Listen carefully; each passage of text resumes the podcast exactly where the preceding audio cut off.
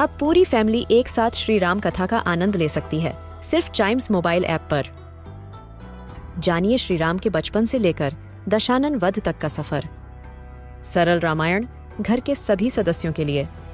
आज ही डाउनलोड करें चाइम्स मोबाइल ऐप एप्पल या गूगल प्ले स्टोर से.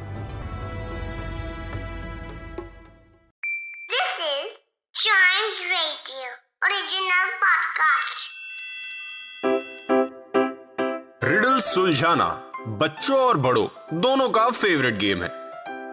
तो आइए जुड़िए चाइम्स रेडियो के साथ और डेली जवाब दीजिए एक नई रिडल का और बन जाइए हमारे क्लेव clocks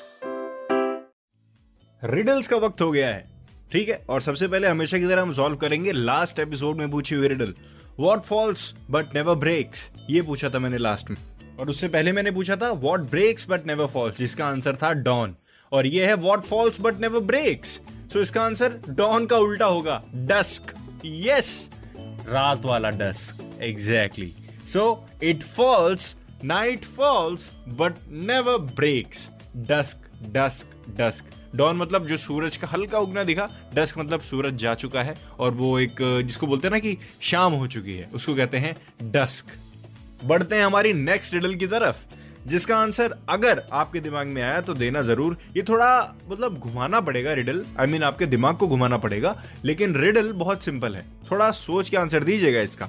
What has roots as nobody sees is taller than trees up up it goes and yet never grows right इसमें जड़े भी हैं एज नो बडी सीज पर कोई देखता नहीं है उसको। इज़ टॉलर देन ट्रीज पेड़ों से बड़ा है।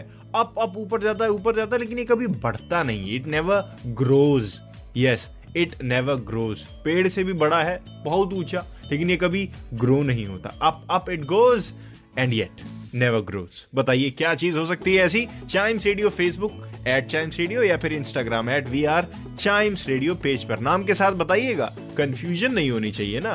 और साथ ही साथ चाइम्स रेडियो के और भी पॉडकास्ट सुनते रहिए। और क्लेवर क्लॉक्स के अगले एपिसोड का वेट ज़रूर करिए, क्योंकि उसी में मैं बताऊँगा कि इसका आंसर क्या है। थोड़ा ट्रिकी है, लेकिन बिलीव मी सिंपल है।